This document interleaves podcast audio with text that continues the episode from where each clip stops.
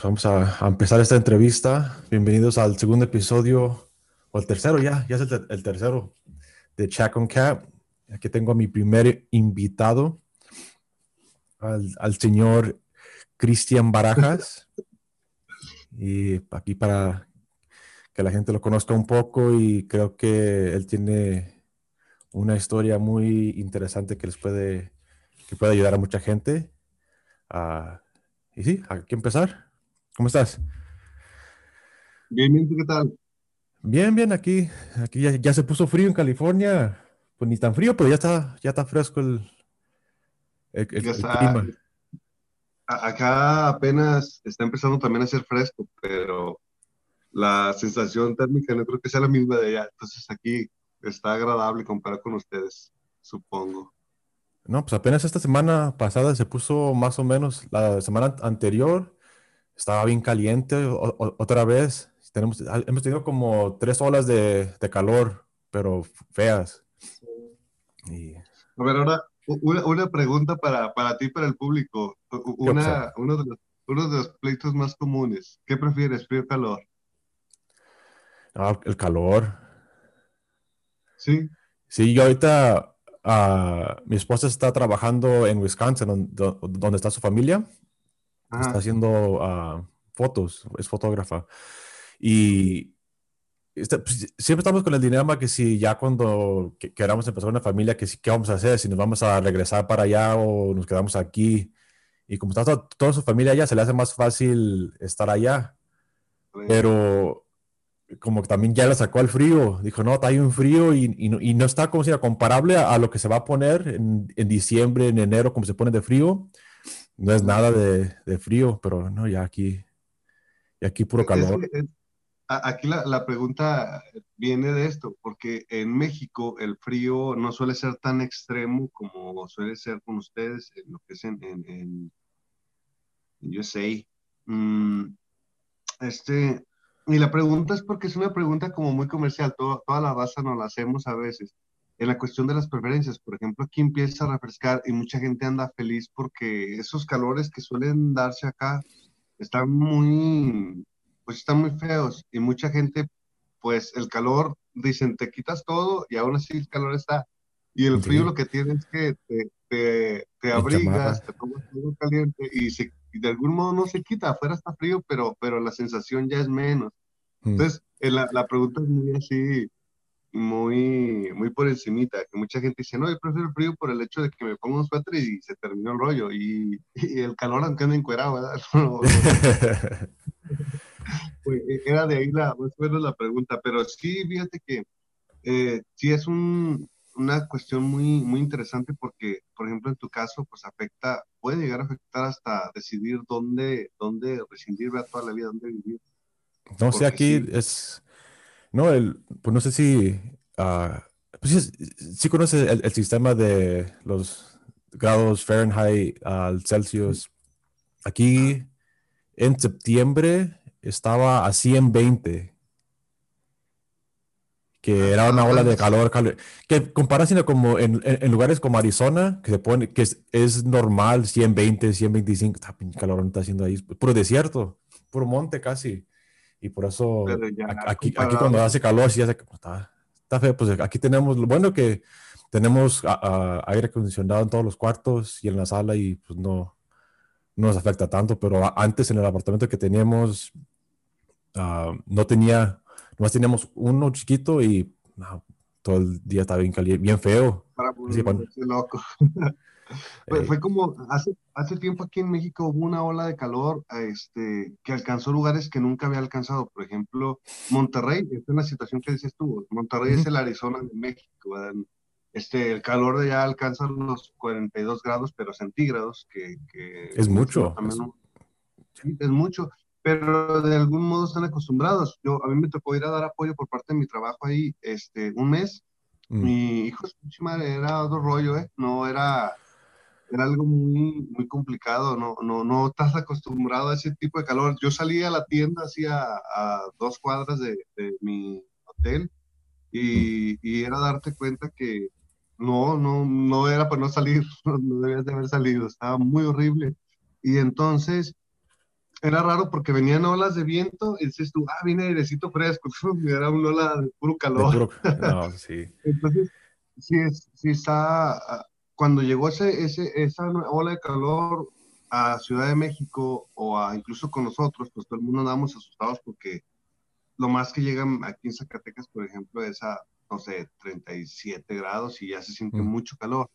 Entonces ya alcanzó los 43, 45 grados y todo el mundo andaba hasta asustado, así como de, no, ¿qué es esto? ¿Qué está pasando?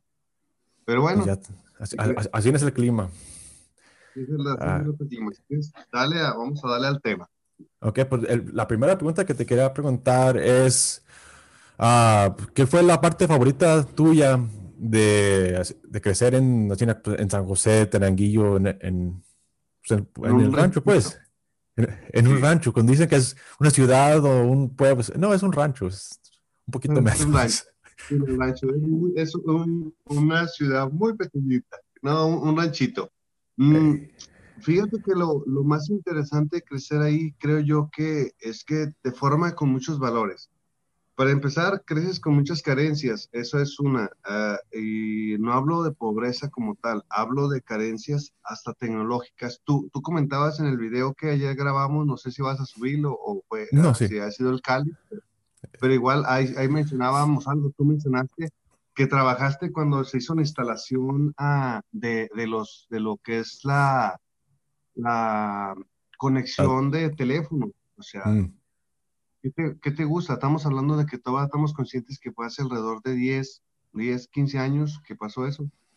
Y suena mucho si lo vemos en tiempo, pero si lo comparamos con ciudades, por ejemplo, donde tú viviste cuando estabas en Estados Unidos, eh, donde eso existía de años atrás. Entonces, eh, te fijas, la, la, la, tecnología nos estaba alcanzando, pero muy, muy, muy lento. Entonces, mm. Eh, las, no, no, lo digo en, en, mal plan en lo que digo que viví, que vivimos las, las carencias tecnológicas este, es interesante porque te hace eh, crecer con contacto personal con la gente. Eh, es, algo, eh, es, algo, interesante porque creces tú y si quieres convivir vas y buscas a tu amigo, si quieres dar la vuelta, si quieres ir a platicar, si quieres ir a, a jugar, no, no necesitas de, de hacerlo en línea, no necesitas de, no, pues yo me acuerdo cuando pasábamos los veranos allá con, en México, que iba uno, este, ah, está Cristian, o estaban así, pues tú vas a, lo bueno que todo estaba bastante cerquitas y pues se va uno caminando, como sea, y él le toca la puerta, ah, está aquí, no, anda para allá, anda en el canal o anda allá en, el, en la cancha, pues allá va uno corriendo para ver si lo encuentra, encontramos a uno. Encontramos porque era fácil, era, era muy fácil. Ahí acabas de dar tú en dos puntos importantes la gente, todo el mundo se conoce, todo el mundo te conoce. Entonces, si tú pides, preguntas a una persona, cualquiera que lo haya visto te puede dar seña de esa persona. Ah, sí, mira, se fue para allá o anda acá. Y todos te tratan bien. Creo que esas son de las riquezas más importantes que yo percibí el vivir en una comunidad.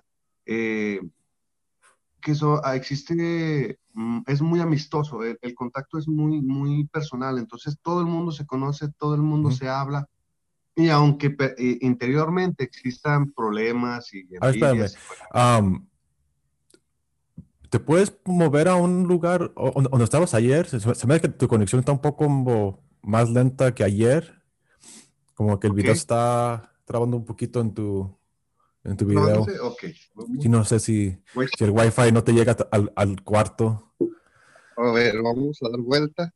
Estaba, de hecho, a, a un lado, pero vamos a acomodar. Ahí está, la, ahí, está, la puerta. ahí está la puerta. Sí, aquí, aquí fue. A ver, me acomodo mi utensilio del, de levantar el celular porque me veo muy caído. Tú dices, ¿eh? Ahí está más bien. Ok. Y fíjate que. No, sigue, sigue, no, sigue, sigue. Ah, pues entonces, de las cosas más, más padres o, más rescatables de vivir en una comunidad rural es eso. Creo que las riquezas que te dejan hablando de la calidad de las personas. Este, te enseñan a respetar a todos, te enseñan a que todo el mundo, este, pues estamos igual, ya sea, dirían en el rancho, estamos igual de jodidos y nos debemos de querer, ¿verdad? Entonces, ese tipo de cosas son, son riquezas que se incrustan en tu, en tu forma de ser, en tu persona. Y, y, aparte también el contacto con la naturaleza te hace ser amante de muchas cosas. Amante de caminar en el, en el campo, amante de cuidar el campo, este, de disfrutarlo, eh, de los animales. Y, y, y, eso son, son cositas que ahorita, por ejemplo, se está volviendo muy de moda, ¿no? Ahorita todo el mundo quiere ser eco-friendly, todo el mundo quiere ser este, no sé. Eso lo, de, como los, el pensamiento de, ser eco-friendly y tener como, a mí se me hace muy interesante de, cuando uno que está fregado, que, como yo me digo la, diferencia como en México, que los animales no, o la comida que no está tan procesada en veces, que le están metiendo más cosas, más químicos para ser como los Estados Unidos, que aquí todo está bien procesado, todos los animales tienen, les meten, sabe qué tantas cosas para que crezcan o para que haya comida.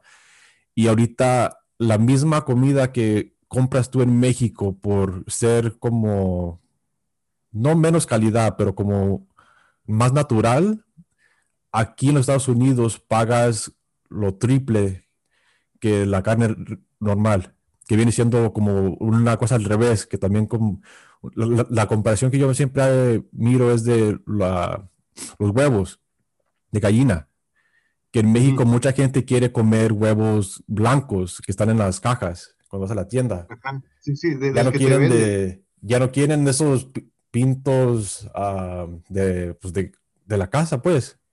De su gallina de sus gallinas de la, en, la casa, comparado como aquí, está al revés, aquí tú compras huevos blancos y tú, es, lo, es lo más barato, pero una docena de, de huevos así de cafés o, naturales te sale tres veces, cuatro veces más caro que los, la comida regular.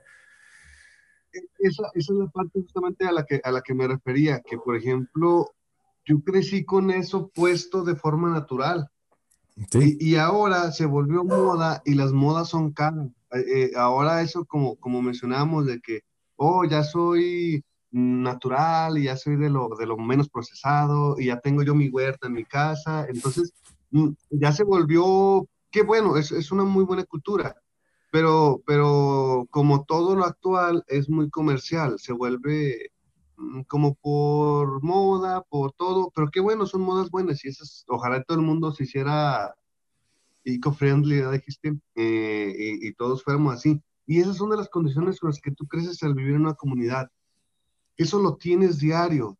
Tú sabes lo que cuesta eh, tener una mazorca de maíz, tú sabes lo, que, lo, lo trabajoso que es tener para hacer salsa, todo porque lo trabajas, porque lo vives. Y es interesante porque el trabajo de campo es muy duro, pero, pero también te hace valorar si quieres seguir trabajando en eso, si quieres evolucionar en eso, o si quieres definitivamente otra cosa, que fue el caso que yo, yo se me hizo que era demasiado trabajo, que era un, un, tanto mal pagado, que era muy duro, que era muy duro.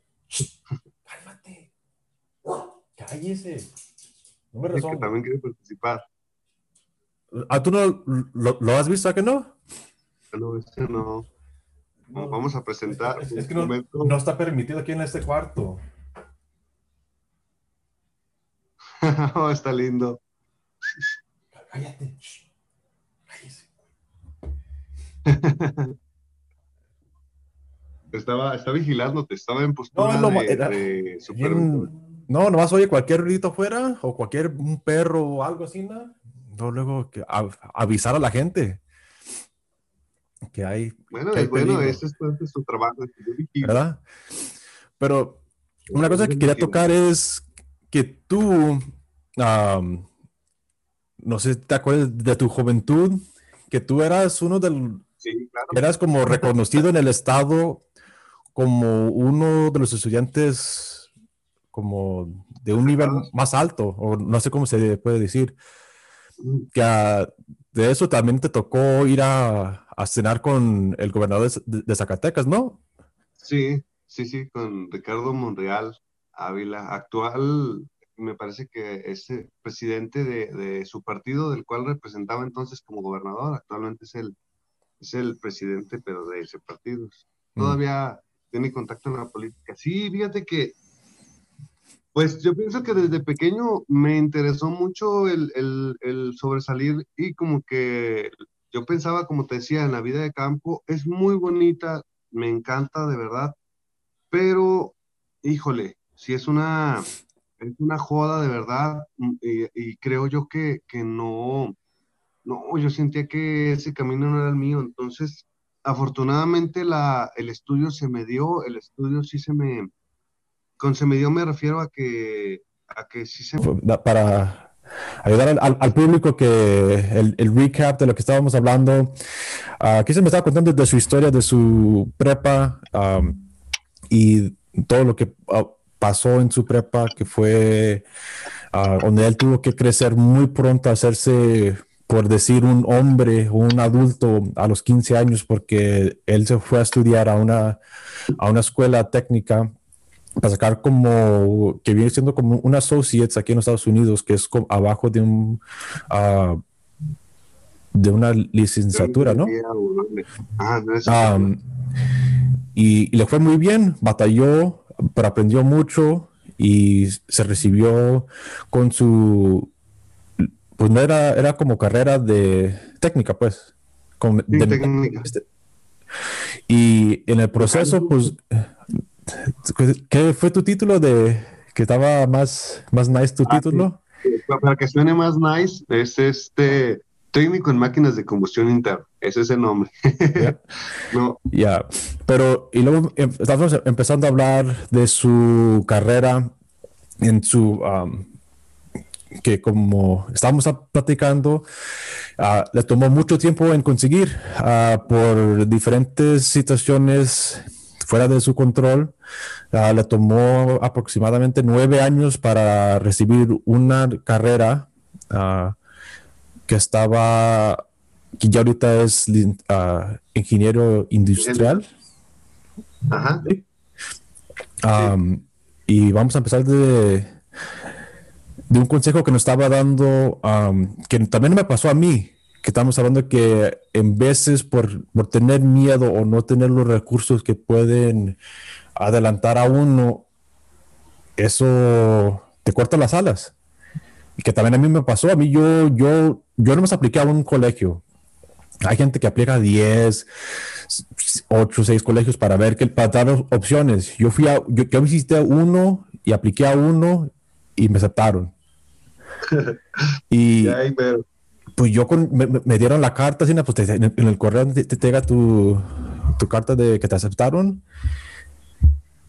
Y también a mí me pasó, a mí yo cuando les dije a mi papá, yo, yo quiero estudiar en la, universidad. Pues, dijo, no podemos ayudarte, no, no tenemos los recursos para ayudarte, ¿cómo le vas a pagar? Porque es, para mí es diferente de cuando tú, dices, ah, es, que es muy caro en México, pues caro porque los recursos en México están más cortados, pero comparado aquí, aquí las escuelas... Ah, ah, es, es, un tu colegio es un libro, es lo que cuestan los pinches libros aquí. Aquí yo... Sí, fíjate que...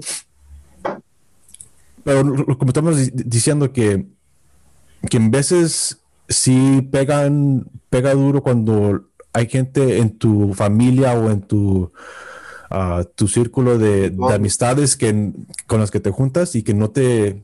Porque ellos no ven la visión para ellos mismos o ellos no saben cómo lograrlo no quieren o no saben cómo apoyar a las personas y es más fácil para ellos decirle, no, pues ¿para qué le pones o para qué le echas ganas así? Mejor quédate, haz una carrera más baja. hey, que sí, es como, sí que con, lo que estabas diciendo de que a ti que el miedo que tenía tu familia de que estaba muy caro y cómo, cómo le hiciste para poder que, de hecho desde el principio, bueno, esto comenzó como lo que habíamos platicado y lo voy a dar así un resumen rápido, fue que este, desde que analizamos la situación en la que pasábamos, que mi papá era, era entonces agricultor, es casi más autosuficiente, o sea, producíamos pero para nosotros. Un tiempo se aventuró a producir material para vender, este que era un tomate, tomate de hoja que se vende para hacer salsas. Este, y le fue, estuvo, estuvimos trabajando un tiempo que todo bien, este, no sacaba millones, pero sacaba para nosotros, para la casa, para mantener la casa. Pero hubo un año que fue muy malo, donde no costó absolutamente nada este, el tomate y pues quedamos en bancarrota, por así decirlo. Porque éramos, era producir para vivir nosotros nada más, pero, pero aún así pues fue, fue una pérdida.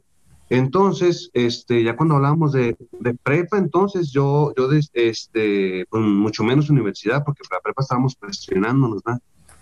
Entonces decidimos como familia que eh, la mejor opción era, era tomar una prepa técnica para, para poder sacar una mini carrera y hacerme vivir de eso, este, meterme a trabajar a las, a las fábricas de dulces y a lo mejor entrar en la parte de mecánica, que era un puesto era un trabajo diferente a producir los dulces, pero que tenía ciertas cosas un poquito mejor de sueldo y estaba bien.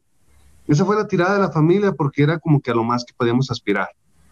Entonces, pues yo tuve que irme desde los 15 años a vivir solo y te comentaba este, que fue bien duro porque, porque fue llegar a un cuarto donde tenía todo, como tú lo llamaste, un estudio, ¿verdad? Donde tenía todas mis cosas juntitas ahí y, fue empezar a, aprender a hacer de comer, porque, porque yo llevaba en mi mente, sabía hacer, hacer quesadillas y hacer huevo de tres formas, entonces era mi único conocimiento de comida. Entonces fue a veces llegar, de, de, escuela y llorar de frustración porque tenía 15 años y no sabía ni qué chingados comer, ni qué comer.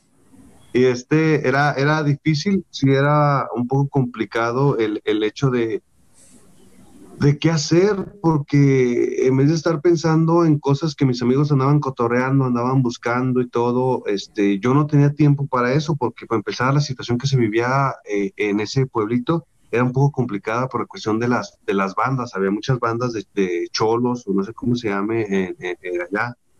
Este, entonces, eh, el hecho de, de vivir en, un, en, una, en una colonia, te podía meter en problemas porque tú pertenecías ahí. Entonces varias veces me llegaron a ver con los vecinos platicando o jugando fútbol ahí. No me gusta tanto el fútbol, pero en cáscara, en cascarita, que le llamamos aquí en México, que es jugar ahí con los amigos, este, pues salía. Y te comentaba que una vez fui a hacer una tarea a otro barrio porque los ciber estaban muy lejos.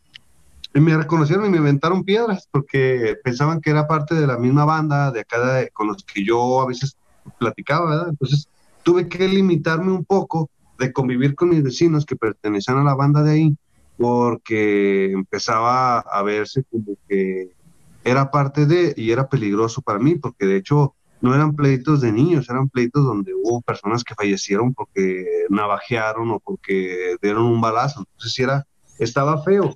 Este, entonces sí era un poco complicado la cuestión de amistad, la cuestión de salir a dar la vuelta, la cuestión de andar nubiando porque estaba complicado.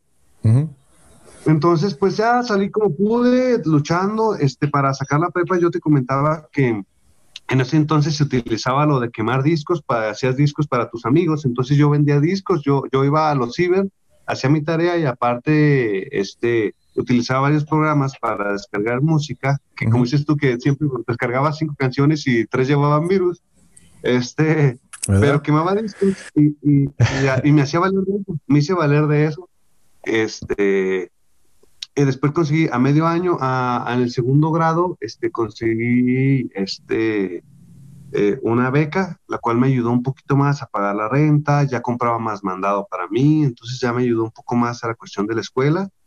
Y como pude, a gritos y sombrerazos, pues logré sacarla. Este, afortunadamente me gradué en el cuadro de honor, tuve el mejor promedio de toda mi carrera, que yo desconocía totalmente eso. Yo siempre creí que un compañero que siempre estaba delante de mí iba a ser el mejor porque él era, era muy listo. Este, pero ya cuando juntaron todas las calificaciones, resulté que era el mejor, me, gradué con honores y fui el único de mi generación que se tituló de inmediato por mi calificación. Entonces a mí me, entregaron el título de inmediato, no tuve que hacer proceso de tesis ni nada de eso. Entonces, pues fue muy interesante, de hecho, fue muy grato esto, pero igual hasta ahí se terminaba el sueño, ya, ya tenía carrera, ya vamos a buscar que trabajes, entonces yo todavía no me quedaba a gusto te comentaba que en mis vacaciones, que, que en el high school eran vacaciones muy largas, de hasta dos meses, este, yo ayudaba en la clínica de mi comunidad. Eh, es una clínica pequeña, es como si fuera un consultorio eh, médico, eh, donde iban a cada tantos días, iba, iban unos médicos a atender a, las, a la gente de la comunidad y ahí caía de otras comunidades. Entonces me empezó a llamar mucho la atención la medicina y y estaba muy emocionado, este, pero resulta que, que en esa emoción me encontré con que la carrera que yo escogí en el high school era, tenía físico matemático y yo ocupaba biología, comentábamos de biología creo, o algo así, para, o ciencias naturales, para yo entrar a medicina, entonces tenía que tomar un curso especial de, de medio año a un año para entrar, entonces ya eso era tema de discusión. De por sí ya habían dicho que yo no iba a estudiar en la universidad porque en mi casa, como decías tú, no había los recursos.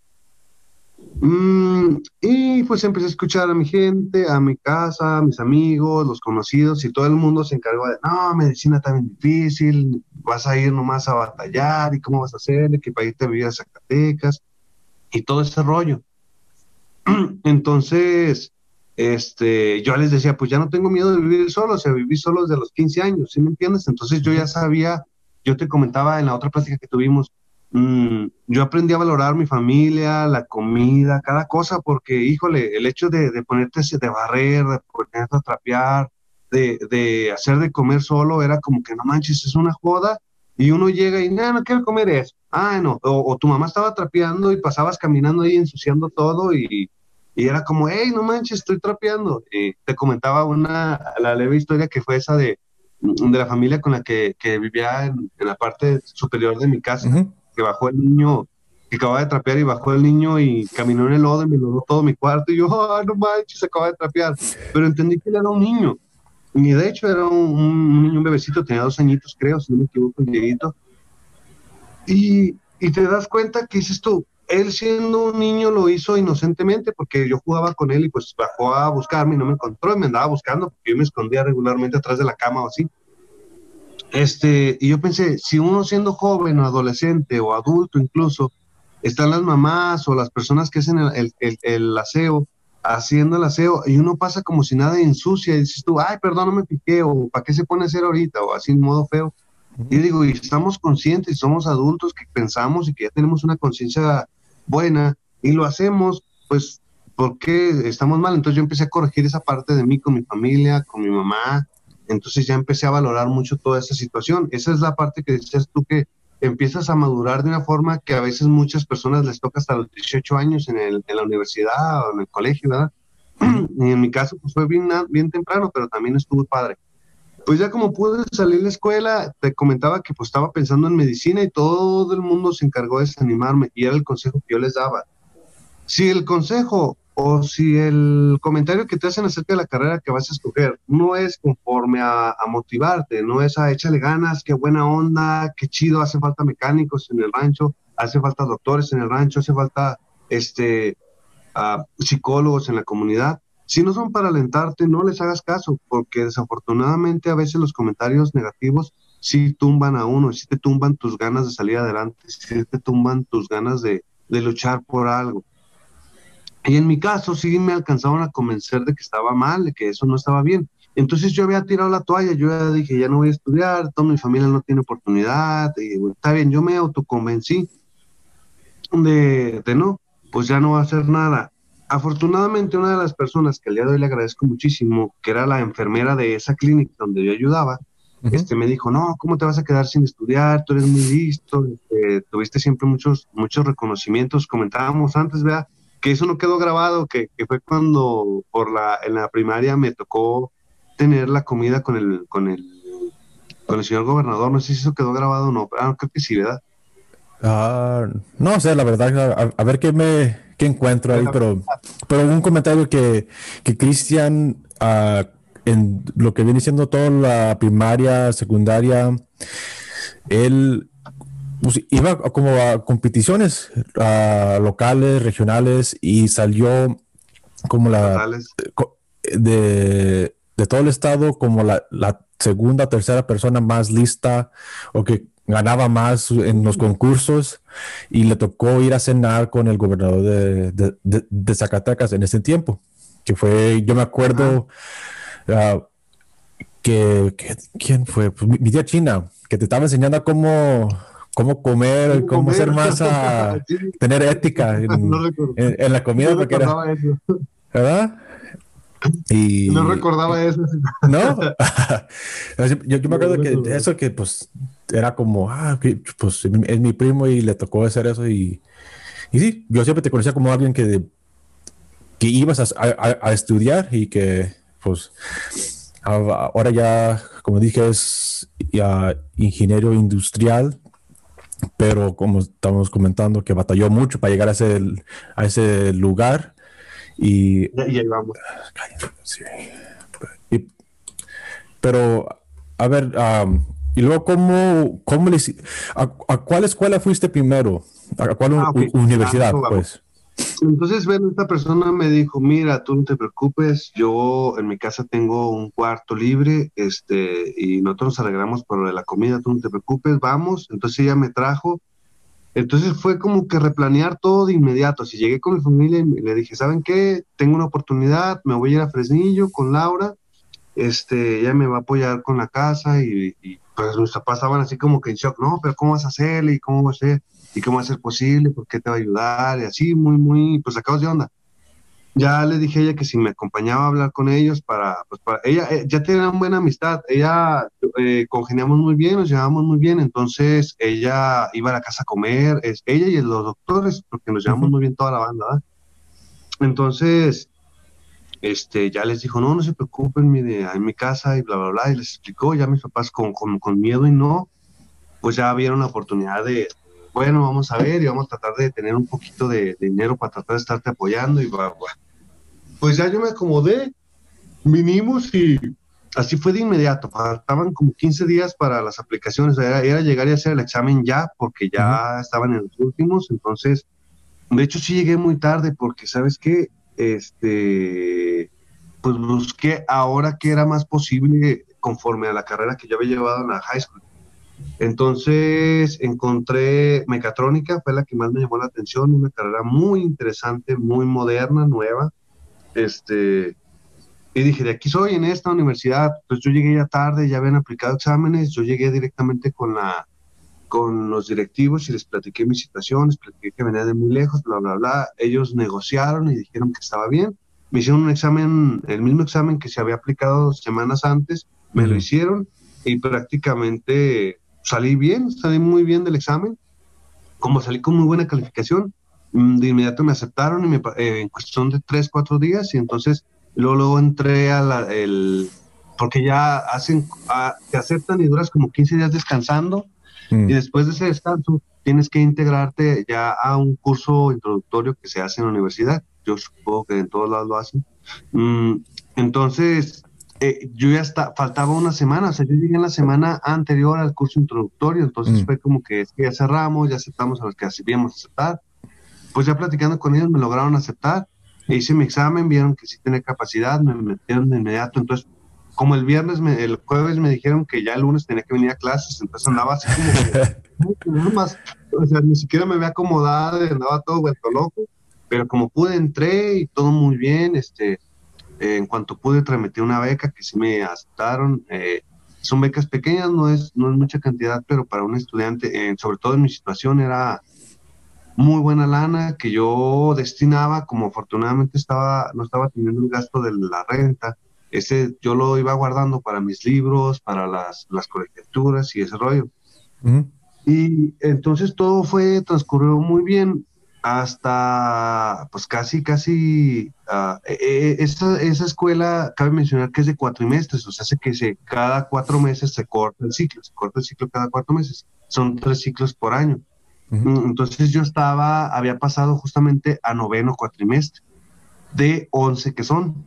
O sea, faltaban ocho meses prácticamente. Mm. Un cuatrimestre de, de, escuela y el último que eran las prácticas profesionales. Entonces, todo muy bien. Yo ya tenía mis sueños, estaba tirándole a la, a la Nissan en Aguascalientes para irme a hacer más prácticas hasta allá y todo muy chido. Para esto, ah, como en séptimo cuatrimestre, este, el esposo de ella, en ese entonces, ahora ya no son esposos, este, me, me, comenta que me va a asignar un trabajo eh, como ah, un servicio social que se hace como para esas fechas, me dijo, ah, pues mire, conmigo yo no le sé mucho a las computadoras, usted me ayuda, este, le voy a dar a hacer su servicio social conmigo. Entonces, este, tráigame papeles y yo lo acepto y bla, bla, bla. Y como yo quería hacer eso, pues lo hice. Yo entregué papeles y nunca me habló, de vez en cuando me hablaba que le ayudara a hacer así unos, unas capturas o algo, pero todo quedó como eso. Y en determinado momento resultó que el hombre había hecho ahí una, una jugada chueca este, y utilizó los documentos e hizo un, un, un, trabajo falso, un trabajo, ah, ¿cómo se puede decir? Bueno, sí, o sea, donde se supone que yo estaba trabajando. Mm. Entonces estaba generando dinero, tenía mi tarjeta, tenía del trabajo que generó él tenía la tarjeta, entonces este estaba cobrando para cuando descubrieron este rollo, este ya tenía como un año y medio cobrando una nómina a mi nombre, entonces yo me hice acreedor a un delito que se le conoce como aviador, que era que tú prestas tu nombre para ese tipo de trabajos ilícitos, que no trabajas y estás cobrando. Pero el problema es que yo nunca cobré ni un peso, o sea, yo nunca tuve ningún contacto. Ni te digo ni, ni, ni para a lo mejor el lonche, te pagaron el lonche, si quieres la, te pagaron la comida. O sea, a veces sí me hacía un trabajo de capturar una hora, un churro de documentos y me daba 20 pesos y era como, mmm, madre, ni la coca, pero bueno, este, fíjate que eh, esa situación, este, traté de sobrellevarla solo, este, traté de, no que no supiera nada de mi familia, pero el problema es que yo empecé a faltar a la escuela porque tuve que empezar a ir a, con, abogados. Mm. Y esto se volvió una novela muy, muy, muy fea, no iba a ser interesante, pero no fue nada interesante. Porque entonces la contraparte, la parte que estaba demandándolo a él, al, al verme a mí este, envuelto en esta situación, me, me, me habla, empiezan a hablarme para que, porque me sacaron una declaración, pero fue una declaración como plática contigo. Mm. Entonces, cuando esa declaración no procede porque no fue legal con, con una persona que le diera validez oficial, que es un licenciado, me, me, hablaban, me empezaron a acusar bastante para que yo declarara en su contra. Pero en esa situación yo me empecé a ver eh, complicado porque salió el problema de la familia. Que estaba en ese entonces Laura, no, espérame, pues es que nos vamos a meter en problemas y sabe qué, pues todo eso, y yo lo entendía. Entonces yo entré en, en, un, en una contra espada y la pared, porque era, pues sí, declarar todo lo que había sucedido, que yo ni en cuenta del trabajo y que oficialmente, claro que no estaba trabajando, pero tampoco yo tenía la tarjeta y tampoco yo estaba cobrando.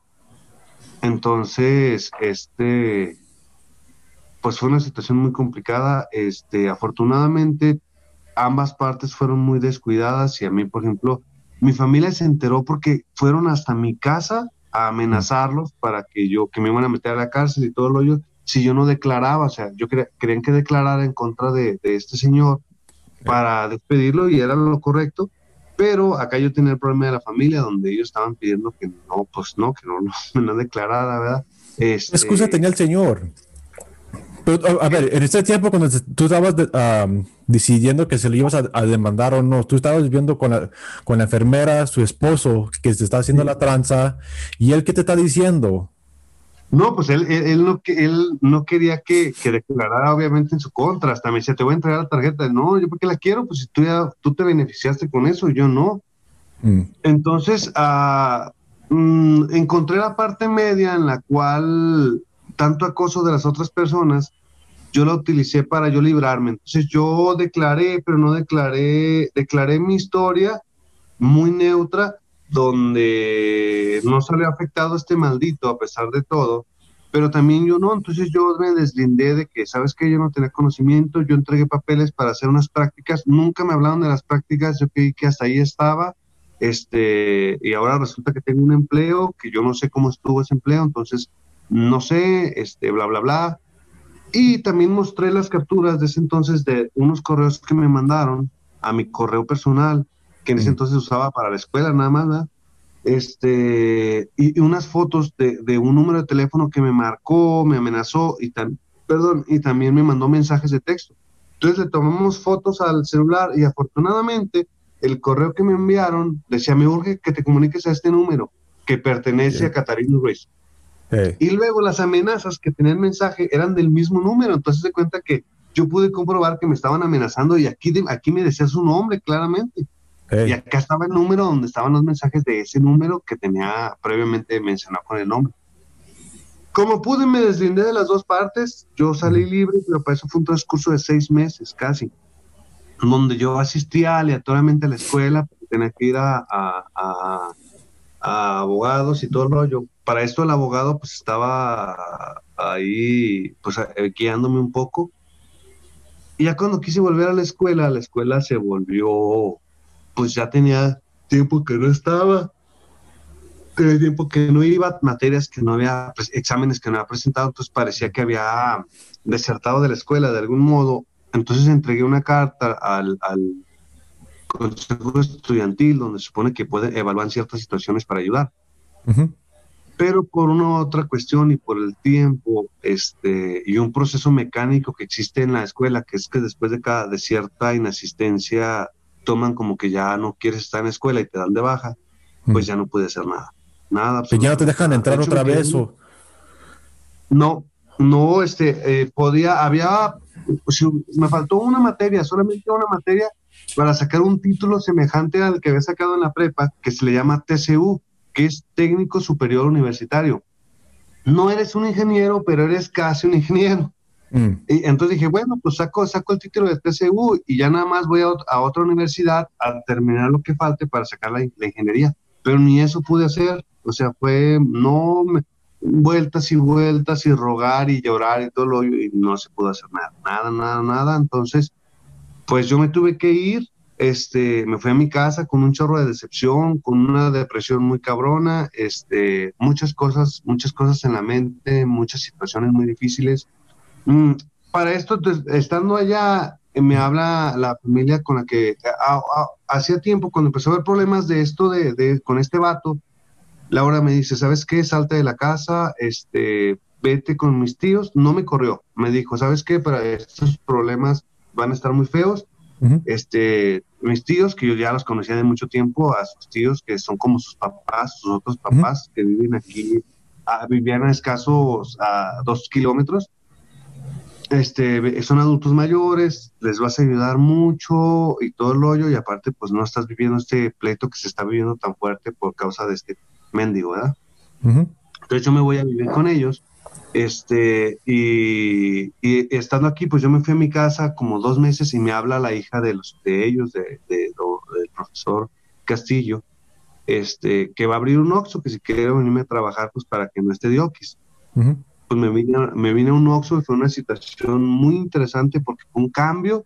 O sea, hacía seis meses estaba yo en la universidad soñando dónde iba a hacer mis prácticas y ahora estaba yo trabajando en un Oxxo. No, no hablo ni de mérito el trabajo, no hablo de mi situación personal, que era como que se había acabado todo y había iniciado ahora a trabajar eh, en una tienda de conveniencia.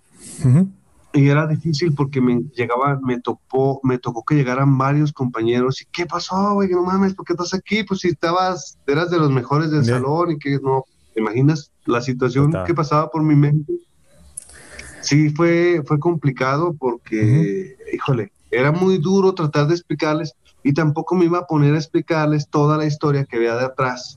tuve problemas, yo siempre era la, frase, tuve unos problemas personales, legales y pues ya no pude seguir en la universidad. Pues ahora mm. estoy aquí tratando de sobrevivir en el Oxxo. Pero qué feo que la universidad no te haya ayudado que te con una petición para tratar de, de explicar, pues, de que sean más como una haciendo como algo, como para que te... Tú tienes todas las pruebas que tú estabas pasando por esta, esta situación legal y que se tuvieron que meter abogados y ellos no, nada, no, ni dijeron, no, este güey ya no quiere. Este, este". Ándale, como que no, se notaba que no querías. Fíjate que como universidad, este, es muy buena universidad, una universidad que a mí me ayudó bastante. Yo forjé muchos sueños en ella, amistades, incluso conozco a mis profesores, a varios de ellos todavía, este, y tengo contacto con ellos. Mm, pero fíjate que es como todo en México, no hablo mal de mi país, lo amo con todo mi corazón, pero, pero hay que reconocer que, que, las empresas, las universidades, las escuelas las dirigen personas, humanos, y humanos que muchas de las veces carecen de esa de ese coraje, de esa lucha por, por las cosas buenas, Por, por, decir, este chavo pasó por una situación muy difícil y, y, vamos a hacer cosas especiales porque un estudiante de mi escuela logre sacar su carrera y todo ese rollo. Este, también tuve problemas, obviamente tuve materias con las cuales batallé, las cuales reprobé, tuve que recusar y cosas de eso. Pero fíjate que sí sentí que la universidad o las personas en su momento que estaban en los puestos determinados mm, no, no tenían la capacidad de, de, de, de, tratar de luchar por la situación que estaba pasando y decir, no, este alumno no es un alumno que se fue de peda dos meses, no fue un mm. alumno que, que, que, por andar de, de cotorreo no venía, o sea, fue un alumno que pasó por esta situación legal muy carona en la cual se vio envuelta hasta en un delito él, este, y no, siento que fue como que, ah, no, pues es que no viniste seis meses o cuatro meses, ni siquiera recuerdo, fíjate que fue una situación muy bloqueada de, de mi cabeza y no recuerdo qué bien cómo estuvo, pero fue así como que me despacharon en tres días, en tres días me dijeron que Dios te bendiga en otro lado, gracias. Sí. Entonces sí fue, sí estuvo muy, muy feo, porque, porque a, mí, a mí prácticamente se me destruyó la vida en ese entonces, ¿eh? de verdad. Sí tuve depresión, sí caí en un momento de depresión muy, muy canijo. Este, y fíjate que tú supiste que estuve mucho tiempo en, en cuestiones de la iglesia, de, de, por el lado de la fe. Este, tenía mi grupo y tenía un coro, ¿verdad? Y fíjate que, que, ahora es una es muy tabú la cuestión de, la, de las creencias. Este, es más fácil ser ateo para evitar eh, muchas cuestiones uh, que son de, de, de, polémica y de controversia y cosas feas que existen y, y, que es un tema muy, muy, muy complicado de tratar. Pero yo, la fe que yo tenía en ese entonces, creo que fue la que me mantuvo en pie. Sí puedo decir que la fe que yo tenía en Dios, en ese, que, la, que, la, sigo teniendo, obviamente, hablo de, de la situación en ese momento, este, sí me ayudó, Sí, sí, te lo juro que me ayudó bastante, bastante, porque yo tenía un desahogo espiritual por ese lado, yo tenía un momento espiritual y contacto espiritual de oración y ese rollo que me ayudaba a tener un momento de paz en medio de este desmadre, porque, porque sí estaba muy, muy, muy, muy cruel. Este, y eso lo, puedo ah, imaginar ya estando al alcance de tu de una meta que mucha gente no creía o no cree que puede lograr mirando la cine, pues dice, ah, no, nomás me falta un año o, ocho meses para que de un ratito, ¡zas! ya no... Nada, absolutamente nada. Está, está muy, muy duro y, y lo bueno es que sí encontraste una manera de salir adelante y tener, de enfocar tu, tu energía, pues que eso es donde yo creo que mucha gente batalla que no, que, no encuentran esa cosa y tú, pues, como dijiste, tú te enfocaste en la religión y, y sí te ayudó a, mantenerte un, poco más sano y salir adelante. Sí, porque te voy a decir, te voy a ser sincero, y, es, es, un tema que mucho tiempo fue tabú para mucha gente. Era raro hablar de esto, pero yo sí puedo, lo puedo hablar sin problemas. Eh, el, suicidio sí fue una, una opción, ¿eh? Sí fue, sí fue personalmente una opción de salida.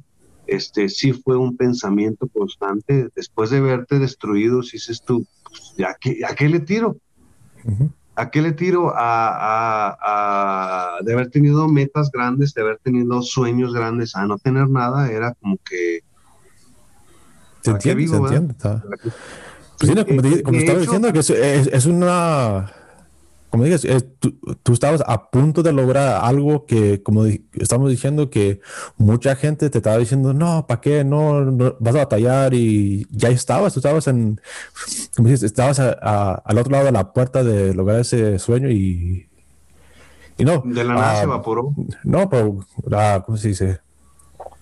Ah, Gracias por la, ¿cómo se dice? ¿Confianza? Por confiar en mí y decirme eso, yo no, nunca sabía eso y es... Ah, Poca gente lo sabe, de hecho, pero, pero creo que es bueno. y también, mira, y, si, no, si quieres que lo corte del video, lo puedo cortar si, si no quieres que se... No, no, está bien. No, es bueno porque es una experiencia de vida y, y es algo que pueden pasar. Eh, el consejo que yo pudiera dar de lo que aprendí de esto es que es bueno confiar en la gente porque hay mucha gente buena. Yo te puedo asegurar que hay más gente buena que mala, mucha. Somos, eh, vamos a incluirlos, somos malos buenos que los malos. Lo que pasa es que las cosas buenas, incluso en tu propia mente, las celebramos mucho menos que las malas. O sea, tú andas muy bien todo el día. Pero pasa una cosa mala, nomás te dice uno, siempre lo malo o, lo negativo, pues, tú, tú puedes tener todo el día bien, bien padre, bien feliz, todo bien positivo, y nomás uno que te la raye o que te haga una tranza mala ese día y ya, tu día, tu semana, ya se... y es como que yo, yo, decía que era como un error mental, un error humano, que todos lo tenemos en nuestra mente, porque, porque valoramos poco las cosas buenas o nos acostumbramos a tener un día bueno, que la cosa mala hasta la repasas. Llegas a tu casa y hasta estás dando vueltas a lo mismo. Ah, este güey me gritó y, empiezas a darle vueltas y te amargas el día con una, una, una cosa mala. Y fíjate que este, mi consejo es mm, no, no creamos que toda la gente es mala, de verdad. Hay gente de un corazón enorme. Yo vivo ahorita con unas personas que amo con todo mi corazón, que son mi segunda familia. Este, aquí estoy todavía con ellos. Este, somos una familia prácticamente. Eh, pero la situación que viví salió no de ellos, salió de una persona agregada, que es el, una persona, el, esposo, ¿verdad? Este, que actualmente ya no, ya están divorciados. Pero a lo que voy es que sí es bueno confiar, pero hay que confiar con desconfianza, valga la, la, frase, ¿verdad? Que es hay que confiar, pero no ciegamente, no, no, no, eh, que no, no, nos seguimos a la gente que tiene buena voluntad, pensando que todo el mundo tiene la buena voluntad, que esa es la parte que, que la sensación de vivir en la comunidad, en el rancho, donde todo el mundo, regularmente todo el mundo te ayuda, este, y encuentras una persona con la misma mentalidad acá. Mm, yo confié ciegamente en esta otra persona pensando que pues su esposa me tenía aquí, su esposa me trajo aquí, yo creí que él estaba en el mismo canal y pues prácticamente no, ¿verdad? Y, eh, mi consejo para todos, todos oyentes es, sí confíen, es bueno confiar porque la gente es buena, mucha, mucha gente es buena, pero hay que darse el tiempo también de, de ver las cosas por dónde van y desconfiar un poco para que no caigan esto, porque en mi caso, pues vieron hasta dónde llegó, este, pues ya ya decidí que no, que la carrera, pues no, y les dije, tuve mi, mis pensamientos suicidas también, se los aseguro que sí, sí fue una época un poco, no un poco, muy, muy dura para mí. Este, eh, encontré también, fíjate que el Oxxo a mí me sirvió mucho de desplaye porque era quitando de lado cuando llegaban los profes o los alumnos o los compañeros míos y me decían como que no man, que eras el bueno y todo el rollo, pues que, te, que eso me decaía bastante eh, el, tratar con la gente, el conocer cómo es la gente, gente que llega con una necesidad bien básica de comprarse una coca y que es una persona que no pasa nada, con gente que llegaba así y que el saludo que tú les dabas les alegraba el día, entonces también ves cómo influyes con las demás personas. es algo, algo interesante que muchas de las veces no tomamos en cuenta. Si buenos días, busca algo, nada, oye, buscaba este, un café, pero que no sea negro. Ah, mire, venga por acá, este es el que puede ser, es y la persona se iba contenta, entonces era como que agarrabas, dabas un poquito de luz y recibías un poquito de luz, era como que bonito. Pero igual, pues yo tenía la sensación de que, pues sí estaban pasando cosas malas y pues que, iba a ser de mi vida.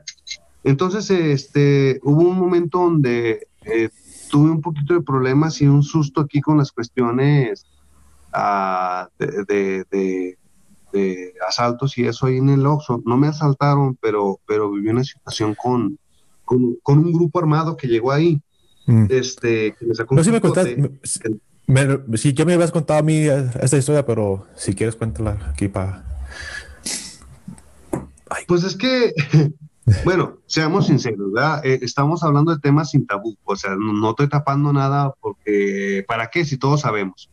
Desafortunadamente hay una situación que se está viviendo en, en México que es la cuestión de la, de la violencia eh, eh, armada. Entonces yo estaba en el Oxxo, eh, me cambiaron de turno, estaba en la madrugada y llegó, llegaron como tres camionetas repletas de personas armadas hasta los dientes, así literalmente. Este, y, y, y pues fue una situación muy, muy cardíaca, por así decirlo porque, híjole, pues este, llegan y pues sí te, te asustas, dices, tú no ya valí. Como que el dinero no es mío, o sea, si me piden que lo entregue, pues de hecho la empresa misma te dice que no entres en problemas de eso, ¿verdad? Si te asaltan, pues entrégalo, pues ya.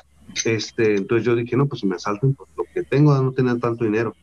Entonces no llegaron y van a comprar. Y buenas noches, buenas noches. Este, y me dice el que entra, el primero, el que era como el comandante, llamar. Te han asaltado como a las 5 de la mañana, no, pues yo así de desmayarme. No, pues no. no, pues no. No. me dice, nada, no te creas, es broma, no te asustes. Y yo, ah, qué bromita, sé qué bárbaro, qué chistoso.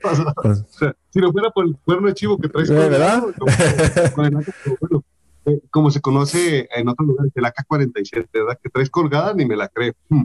Entonces, bueno, ya llegan todos, se quedan unos resguardando la entrada, otros llegan y empiezan a comprar, y oye, ¿me ayudas con una hamburguesa? Oye, ocupo un hot dog.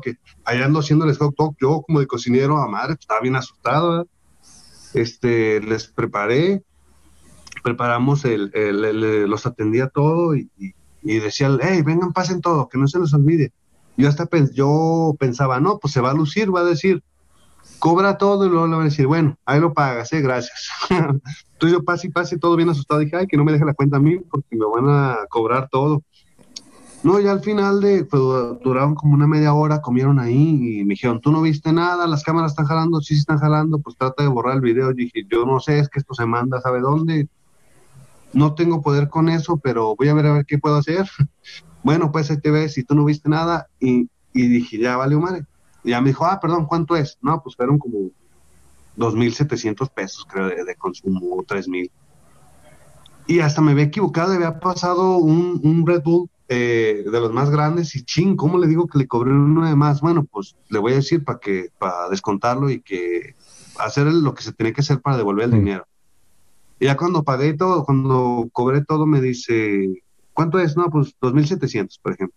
Ah, está bien. Ya me dio 3.000, dijo, ay, quédate con el cambio para el susto. Ya nos vemos. Y yo, para, el ah, susto, bueno. Pinches sustecitos. Pues si pagar. Si siquiera pagaron, ¿verdad? Me, pagaron y me, dejaron buena propina. Entonces, esa situación ah, fue la primera. Entonces, yo tenía un conocido que te hablo que, que, estaba en el mismo coro de la iglesia que yo. Y le platico y me dijo: Ya no quiero que trabajes ahí, yo voy a tratar de acomodarte donde yo trabajo. A veces hay vacantes ahí, mm. que es una empresa donde hacen arneses de autos. ¿Cómo se dice arnés en, inglés? Es el. el es el wire harness. ah, ok de los cables, ah, exactamente, de los, de los cables de los carros. Y quedó como plática. Y fíjate que como tres semanas después me pasó una situación otra vez semejante con esto. Esta vez no fue que entraran a comprar, bueno, sí fueron a comprar, este, pero esta vez no era la madrugada, era la tarde noche, eran como las ocho de la noche. Este, un, muy amable, muy amable la persona, quien sea que sea, no sé, no lo desconozco, llega a comprar cajas de Coca-Cola completas. Entonces yo las cargué en un carrito y le dije, ya las pagó y todo bien. Y ya me dijo, ¿me ayudas a llevarlas al carro, Simón? Y ya saqué un carrito cargado. Pero él no salía y había unos chavos esperándolo en el carro. Pero nadie me dijo nada. Entonces yo lo que hice fue abrir la cajuela. Era un, ah, un carrito pequeño, pero de los que la cajuela se abre con un botón. Mm.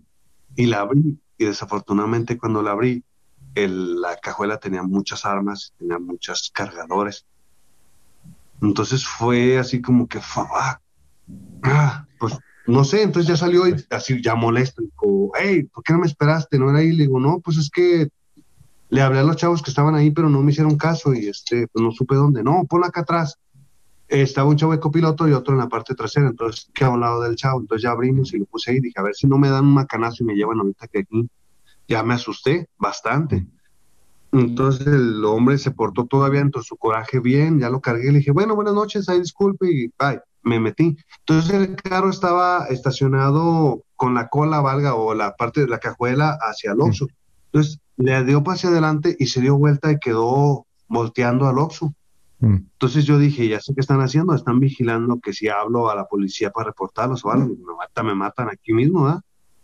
Entonces, pues no, yo lo que hice fue actuar natural. Fui a la, a la isla, se le llama, donde te reciben.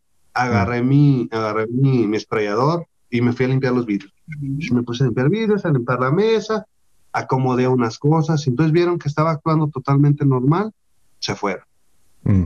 Y ese día, ese día, justamente habíamos, era un viernes y yo el sábado y el domingo no iba a trabajar y esta persona había quedado de ir por mí, se llama Manuel Gutiérrez, una persona, saludos, al rato que ve el video eh, una persona que estimo demasiado y que me ayudó muchísimo también, que es el que comentaba que trabaja en arnés, que tocaba conmigo en el coro, va por mí y le platico la historia y me dijo, ¿sabes qué? Mañana ya no vas.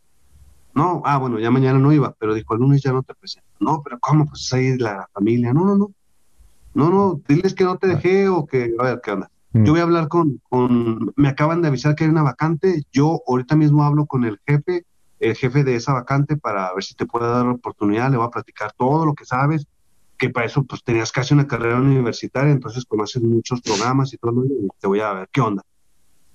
Pues de verdad, eh, fue el viernes, mm, el sábado estaba hablando con él y me dijo que el lunes se presente a hacer, a hablar con él.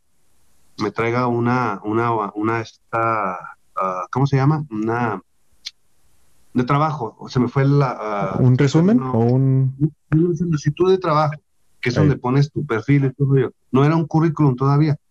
Mm. Pues el lunes ya falté al Oxxo, este, fui, eh, Chuy Hernández se llama el gerente de ingeniería actualmente, este, una persona extraordinaria, muy, muy inteligente y muy buen líder. Me hizo una entrevista rápida y dijo, vienes recomendado por un muy buen trabajador y traes muy buen perfil. El, el, el, trabajo que te vamos a dar o el que estamos ofertando no es un ingeniero, o es un auxiliar o un ayudante, o sea, eres un, acá le llamamos operador de ingeniería, es un muchacho, gana lo mismo que gana la gente de que está armando el arnés, pero acá estás en un trabajo un poco más tranquilo, aprendiendo cosas de ingeniería. ¿Cómo ves? ¿Te interesa? Claro que me interesa. Ya me dijo, me hizo dos preguntas muy interesantes. Puse en mi, en, en mi, este trabajo, mm. que me gustaba tocar la guitarra y en la otra que sabía utilizar ciertos programas como era LabVIEW, uh, SolidWorks, este, y el que utilizo hasta el día de hoy que es AutoCAD. Este, y obviamente Office este, dijo, ¿le sabes a este y este? Sí, perfecto, traes muy buen perfil. Yo pensé que me iba a hacer así algo más crítico, ¿no? Me entrevistó en media hora y me dijo, mañana te presentas, te traes tu lonche a las siete y media, por favor. Ah. Ya estaba entrando a un ambiente diferente, estaba ni renunciaba al Oxxo, este, pues ya fui, dije, platiqué que iba a agarrar otro trabajo, bla, bla, bla, me, me hubo el despido normal y todo el rollo.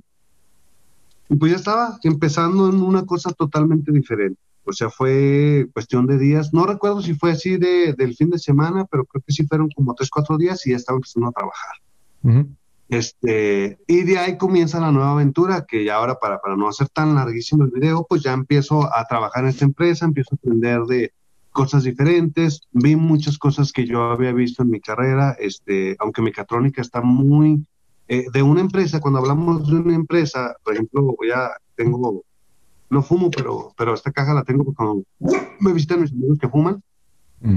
Mecatrónica se encarga de pensar en la máquina que te, que te dobla esta lámina, mm.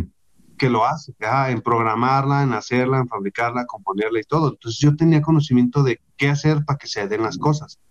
Ah, y em, ahora cuando entro en ingeniería industrial no era eso, era, tú entrégame la máquina y me vale como jale. Yo necesito que me enseñes cómo usarla para yo entrenar a la gente y hacerles un método de trabajo, ver cuánto se tarda, ver cuántos puedo producir y, ahora eso es ingeniería industrial. Entonces sí era más o menos lo que sabía, pero no era tan igual. Yo era quien entregaba productos como máquinas o los programaba y ahora, y ahora este era no, era el que recibía y el que las utilizaba y el que enseñaba cómo utilizarlas. Sí. Fue, fue muy, muy bonito porque fue una transición un tanto diferente y todo lo yo. Para esto pasé un año un año y medio intentando revalidar a mis materias en, Zacatecas. Para esto, Zacatecas había una universidad muy parecida a la mía, que era como la competencia. Entonces había la oportunidad de que lo que yo estudié me lo valieran casi igual allá. Entonces ya si me faltaba un año y medio, un año, por ejemplo, que solamente entrara faltándome ese año, que sí te descuentan como seis meses, pero si me faltara un año y medio para salir mi carrera que yo había estudiado, pues era una ganga, estaba súper bien.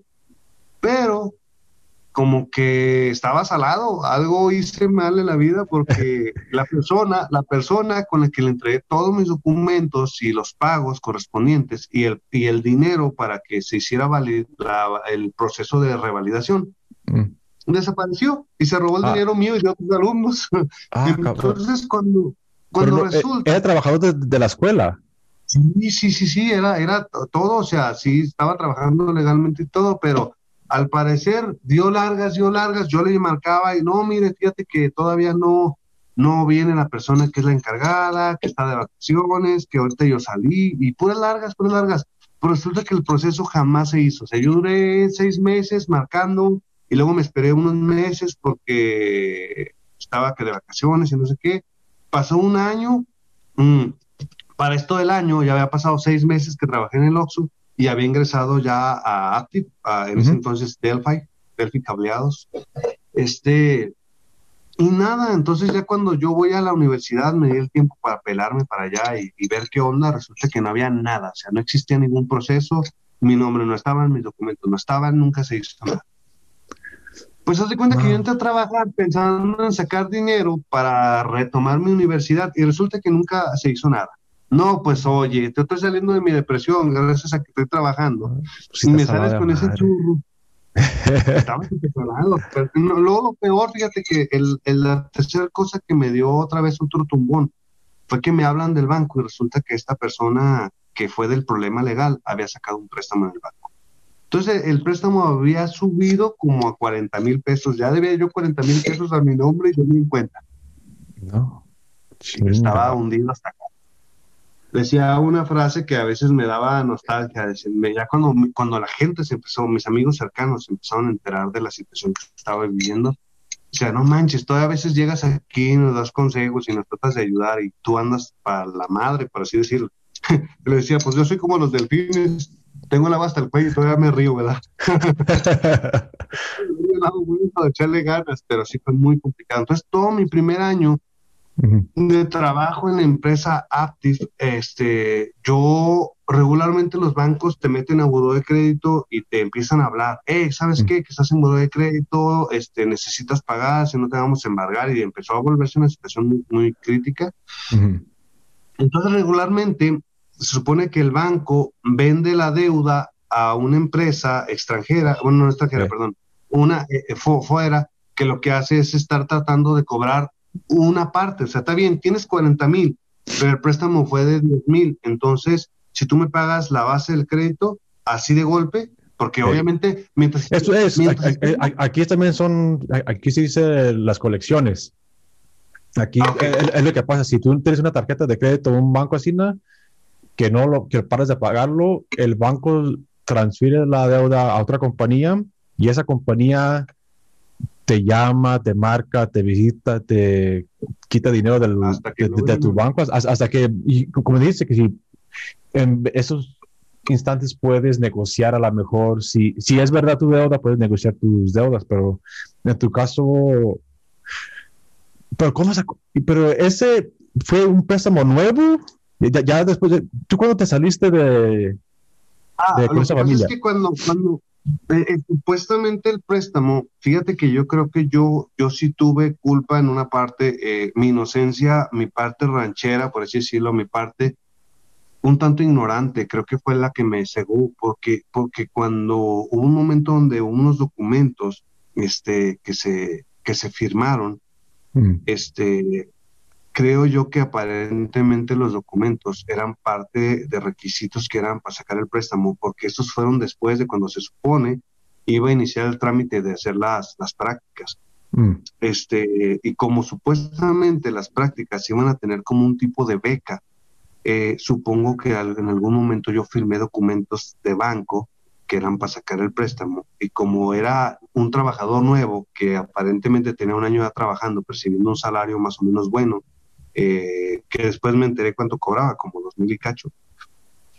Eh, él, a mi nombre, este, es, resulta que, que el préstamo ah, procedió porque, porque tenía un historial crediticio limpio, ¿verdad? Porque nunca me sacó préstamo, estaba trabajando y tenía ya antigüedad, entonces procedió.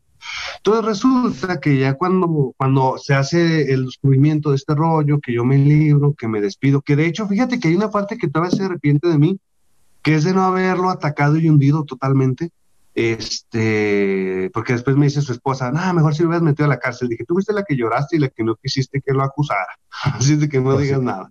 Lo defendió. Entonces, este, eh, bueno, no es que no lo haya acusado, de hecho yo declaré tal cual las cosas, pero, pero supieron deslindarse y todo el rollo y el hombre ahí anda libre.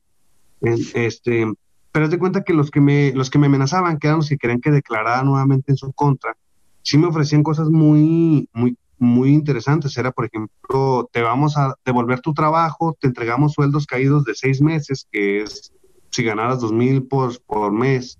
Bueno, tú no, pero bueno, a tu nombre, dos mil por, perdón, ocho mil por mes más o menos, o diez mil por mes, te vamos a entregar 60 mil pesos. Sabemos, ya ellos fueron los que decían que sabían que había algún proceso en el banco, yo no, yo desconocía ya que me podían ayudar para tratar de eso. Entonces, el, el vato hizo cosas chuecas, sí hicieron cosas chuecas, porque como que ellos sabían, pero yo no me enteré del todo, si estaba todo menso y asustado. Entonces yo que ya estaba yo yéndome por esa, por esa vía, pero luego descubrí una cosa, ahí sí fue donde salió un poquito mi chispa de inteligente, que, que pues entonces parecía que le había olvidado en todos los problemas que me metí. Mm. Este, donde como que tenía que declarar que yo sí había prestado nombre y todo, entonces yo dije, ah, caray, espérame, no. No, porque estaría mintiendo. Y segunda, yo estaría diciendo, sí, yo, Cristian, cometí este delito de aviador. Mm. Y te van a decir, ah, que a toda madre, este... Perfecto, se declaró culpable, tú eres el que, el que paga las cuentas rotas y el otro libre y los otros con con todo libre y, yo en el bote. Entonces dije, ah, caray, espérame, me estás diciendo que yo me declare culpable de algo que no soy culpable, no, mi amigo, por ahí no es. No, que es que es el modo para no, no, no, no, entonces ya me, yo digo, utilicé las pruebas y me logré deslindar hasta el día de hoy, afortunadamente, gracias a Dios, este, y, y pues ya dediqué mi primer año, mi primer año de trabajo en Aptiv, en pagar, este, desafortunadamente, yo me entero porque este fulano me hace el comentario. No, de que del préstamo que tiene, yo, ¿cuál préstamo? Yo nunca sé qué un préstamo. Ah, ¿por qué no se acuerda? Digo, no, usted me dijo que, que era una beca. Y así como que, ah, que qué. Entonces ya me enseñó una hoja que llegó donde decía, Cristian. ¿Y, ese dinero él se lo chingó? Obviamente, sí. Ay, che, viejo. Entonces, sí, sí, ni digas. Entonces se cuenta que, que Ahora fue al revés, se supone que estaban tratando de comunicarse con él porque el teléfono que aparecía era el de él, no el mío. Entonces se da cuenta que le hablaban y aparte el hombre cambió de teléfono y pues se cortó la comunicación. Entonces yo fui al banco a platicar de la situación, este, obviamente no platiqué toda la historia, sino, oye, ¿sabes qué? Aquí hay un problema, hay un préstamo que al parecer se a mi nombre, pero y ella me dijo, pero ¿cómo? No, no pudo haber sido. Le digo, no sé, la verdad, y no quiero meterme en pedo, no quiero que vaya al rato a salir un compañero tuyo que le hizo la pala al otro güey para recibir papeles sin venir el yo, me da yo que era el que supuestamente sacaba el préstamo, pero bueno, ¿cómo lo resuelvo? Ya me buscó y dijo, no, tienes, yo me acuerdo entonces mi primera hoja, 43 mil pesos se a mi nombre. Digo, pero ya no pertenece a nosotros, ya es de este, este es el número, trata de comunicarte y todo, el chavo la verdad me ayudó bastante. Pues me comuniqué al número y ahora fue al revés, en vez de que ellos me hablaran, yo les hablé a ellos, oye, ¿sabes qué? Soy fulano de tal, tengo un caso contigo, necesito arreglarlo, me urge, este, la situación se salió de control, bla, bla, bla, bla, bla, bla, fue una situación fuera de mi alcance, pero pues el chiste es que mi nombre es el que está ahí y el que debe el dinero es Cristian Miguel Barajas, necesito saber qué onda. No, pues mira, me vamos a, a iniciar un proceso de evaluación, bla, bla, bla, bla, bla, y al último, este, pues llegamos a un arreglo, pagué creo que como el 50%, creo.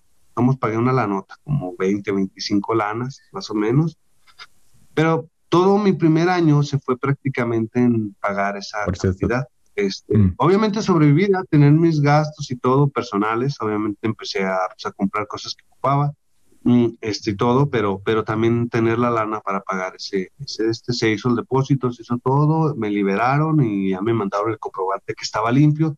Afortunadamente me asesoré con este chavo del banco que todavía hoy día anda por ahí.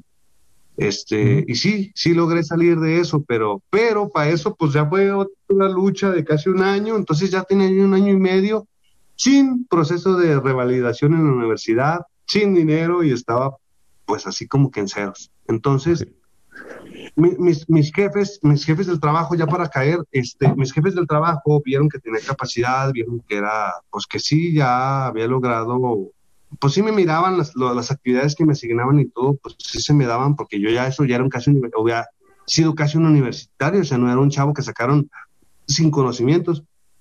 Entonces, sí, sí me, sinceramente, el día de hoy les agradezco mucho a Jorge y a, a Benjamín Pichardo, tanto apoyo, este, ellos me, me, hey, dale, hey, de la escuela, hey, métete, mi hermano también, Pati, hey, yo quiero verte graduado, no jodas y todo.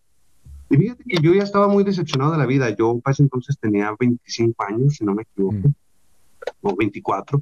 Y yo decía, ya, güey, ya, ya, ¿qué le tiro? Mejor me dedico a trabajar aquí en la empresa de ayudante ingeniero hasta que Dios me recoja. Porque, pues no, sinceramente, sí, sí se te acaban los ánimos, ¿eh? sí, sí te caes, sí las alas se te caen, sí te vas para abajo. Pues más con tu, todo lo, lo, que has pasado está, está difícil y cómo no se te van a caer. Y más haciendo como, como dices, tenías 24, 25 años, para una persona para que le pase todo eso, está, está muy difícil para que puedas ah, juntar tus ánimos y tratar de iniciar otra vez ah, tus estudios, pero sí lo lograste, ¿verdad? Sí, sí, pues eh, eso es lo que voy. Entonces, fíjate que en medio de mi fe, este, que estaba ya también muy golpeada por las situaciones que había vivido, que era como, no manches, te estoy sirviendo, échame la mano. o sea, te toco misa, este, échame la mano también, ocupo que me abraces o que me ayudes. Y yo sí volteé para arriba y era como si lo hubiera en, mi fe, ¿verdad? Obviamente con respeto a todas las, las fes que esté de, de, las personas que lleguen a ver tu video. Este, yo volteé para arriba y le dije, ¿sabes qué? Si esto va a ser, dame una señal. O sea, ya allá esperé un año, hasta lloré, ya cuando me enteré que nada, o sea, que absolutamente nada existía, le digo, si esto va a proceder, échame la mano ya, porque esto fue porque me llenaron, ¿eh? sinceramente me, me, me, fastidiaron tanto mis jefes, mis jefes del trabajo, mis mm. compañeros, como mi hermana, que dije, ya para que se callen voy a tratar de, pero yo iba con las alas caídas, yo no quería hacer nada. Voy, este, voy a la, escuela, les platico, mire, yo estudié eh, mecatrónica, ingeniería mecatrónica hasta noveno cuatrimestre, bla, bla, bla. Vaya, ya me dicen, vaya a la escuela, tráiganos un, que le entreguen su título, su, uh, certificado parcial para ver hasta dónde llegó y para ver sus calificaciones. Voy, entonces empezó el proceso de como una semana en vueltas y ve para acá, ve para allá. Fui, me lo tuve que pagar, este, para pagarlo tuve que viajar a Zacatecas a, la, a la CEP, a hacer el trámite de pago y luego traer el, recibo, se lo entrego a la escuela, fueron como dos días, tres de andar arreglando ese rollo. Mm, me entregan el, el, el, se tardó como una, como un, tres, cuatro días en estar listo, ya mm. que me tomaron unas fotos para pegárselas, ya le llevé las fotos, me lo entregan, voy, lo llevo a la escuela, este, en la escuela me, me, me lo reciben, ya lo revisan todo el rollo, este, y lo hacen la, la validación, ya me dan un documento que tengo que llevar ahora a la, a otra vez, a otra parte, de, no es, es eh, no fue donde pagué el, lo del título, fue en otro lado, y ahí inician un proceso de revalidación legal ante la SEP, ya a, los 15 días creo me entregaron un documento o una semana, me hablaron que ya podía ir a recogerlo, voy y lo recojo, este documento tiene cuántas materias, se llama equivalencia, equivalencia, ¿sabe qué? Que ya dice, esta y esta sí son la misma, este, sí puedes decir que ya la cursó. Entonces, cuando llego, ya la llevo a la escuela, me dicen, vamos a revisarlo, y ese proceso fue muy semejante al que supuestamente se había hecho ya en. La universidad. Entonces, yo hasta ahí seguía con miedo de que me fueran a estafar y todo el pinche rollo. Entonces ya lo dejo yo y dije, si sí es, este, que sean estos, si no, no voy a esperar otro año, yo ya mejor sigo trabajando. Pues se tardaron dos días en hablarme ya tenemos su resultado, este, estamos muy a tiempo, está muy bien. No va a ser examen de admisión, no va a ser examen de nada, solamente se presenta en 15 días que inician las clases. Le vamos a revalidar un año. Este, ah, bueno, aproximadamente, porque las materias como se cursaron diferentes, haz de cuenta que eran dos materias de quinto grado, dos materias de primero, dos materias de segundo. Entonces, ella tenía que estar todo el tiempo, me tuve que estar asesorando con la, la directora de la carrera porque tenía que acomodarme, porque esta ya la había cursado, pero de segundo acá. Entonces yo fue muy cómico porque eh, prácticamente cursé tres años y medio de la universidad en la nueva carrera de ingeniería industrial, donde me validaron el año. pero yo llevaba clases en todos los calones. Entonces yo entraba a clases con los de segundo, no me brincaba con los de octavo y luego una con la de sexto y era así como que raro porque estaba en todo, llevando clases de todos lados, o sea, me acomodaban todo. De, mi programa universitario me, tuvieron que acomodar todos los meses, a todo, cada, cada ciclo escolar me ponían clases de aquí, luego de acá, luego de acá, y luego decían, no, que ya completamos primero, ya completamos ah. segundo, ya completamos tercero. Y así, o sea, llevé clases de segundo como en dos veces y luego clases de tercero como en dos veces porque me cargaban dos y luego dos de, cuarto y luego dos de sexto. Y así, fue extraño. Creo que nada más mi último semestre sí lo llevé así como... Normal. Llevaba una, una clase de sexto y todas las de octavo. Entonces fue... Pero esta vez fue interesante. Ahora, para sacar la universidad, yo entré en modo sabatino, que solamente que era ir viernes de 5 de la tarde a 10 de la noche y sábado de 8 de la mañana a veces a 8 de la noche, a veces a 6 de la mañana. Eso para yo poder pagar mi universidad sin afectar a mi familia. Yo trabajaba de lunes a viernes, de 7 y media a 5 y media de la tarde, y luego saliendo yo pedí permiso para poder llegar un poquito tarde, porque yo salía y ya la clase estaba iniciando. Entonces me iba corriendo a la escuela, que casualmente estaba a 300 metros o 500 metros de, mi trabajo. Entonces salía ah, pues, y corría. literalmente corriendo a, tu clase. Así, así literalmente me iba corriendo para llegar más pronto a mi clase, pero estaba así a 500 metros de mi, trabajo. Pero fue muy interesante porque ahora sí, yo ya tenía para ese entonces dos años de estar trabajando en Native, en, el Departamento de Ingeniería Industrial. Bueno, actualmente se llama entonces era Delphi. Este, ya tenía dos años en ingeniería industrial, ya sabía que era lo que me iban a enseñar más o menos, de algún modo tenía el conocimiento ya en práctica. Entonces ya fue un poco menos batalloso la universidad porque muchas cosas con las que la gente batalla, que toma de tiempos, toma de decisiones, trabajo en equipo, este, eh, evaluaciones, rebalanceos de, líneas, todas esas cosas de algún modo ya había tenido contacto, ya sabía yo cómo validar una estación y decir, ah, ok, está la persona relajada o está muy cargada, ocupamos que alguien me ayude. Entonces eso ya lo tenía más o menos. Pero pues obviamente era adquirir conocimientos nuevos, había muchas cosas de, de, de, leer, de, ¿cómo se dice? De... Ah, se me fue la palabra. Bueno, de, de conocimiento de aprender que no sabía, sabía de, campo porque estaba trabajando, pero no sabía. Entonces fue interesante porque cursé estos años trabajando al mismo tiempo y al mismo tiempo ah, estudiando. Y fue como un proyecto porque dije, ok, puedo seguir haciendo la lucha, ahora sí a revalidar este mecatrónica, pero la verdad creo que ya no me conviene, porque ahora yo ya tenía dos años de experiencia en ingeniería industrial y me convenía por currículum sacar la misma carrera en la cual estaba trabajando y yo hice cálculos para cuando yo salga mi carrera, si es que la saco, que no se presente ningún problema extraño otra vez, mm. este, voy a tener alrededor de cinco años de experiencia. Entonces, eso curricularmente, pues ya habla bien. Entonces, ahorita, actualmente, por ejemplo, tengo siete años trabajando en Aptiv y tengo un año ya como ingeniero industrial. Entonces, ya oficialmente con título, ¿verdad? Eh, y ya laborando como ingeniero, ya pasé de ser ayudante a ser ingeniero, que soy un nivel de los básicos, porque hay, hay como cinco o seis niveles. Estoy ahorita a un nivel básico, pero pues bueno, para, para el tiempo que tengo, tengo un año graduado, pues está bien, es como empezar, ¿verdad? Y, y, y, pues ya afortunadamente ya se acabó mi purgatorio de la universidad. ya, ya. Actualmente lo único que me falta es mi título, porque el proceso desafortunadamente de titulación se vio afectado este, por la pandemia. Entonces, como no trabajaban las, las, las las empresas, no, no las empresas, las oficinas gubernamentales por el lado de, de, pues de ningún lado, mejor dicho, este el proceso se quedó pausado. De hecho, está, quiero el, a ver si el lunes este, tengo oportunidad de, de ir a la escuela a, a, ver cómo va el proceso, qué falta, qué no, qué onda, porque si estamos a, pausados, de hecho está pausado el proceso. Entonces, sí me interesa porque muchas empresas este, quieren ese documento de ustedes, ¿verdad? tú puedes decirle, ya está en proceso, pero ellos dicen, sí, pero yo necesito el título, yo quiero verlo.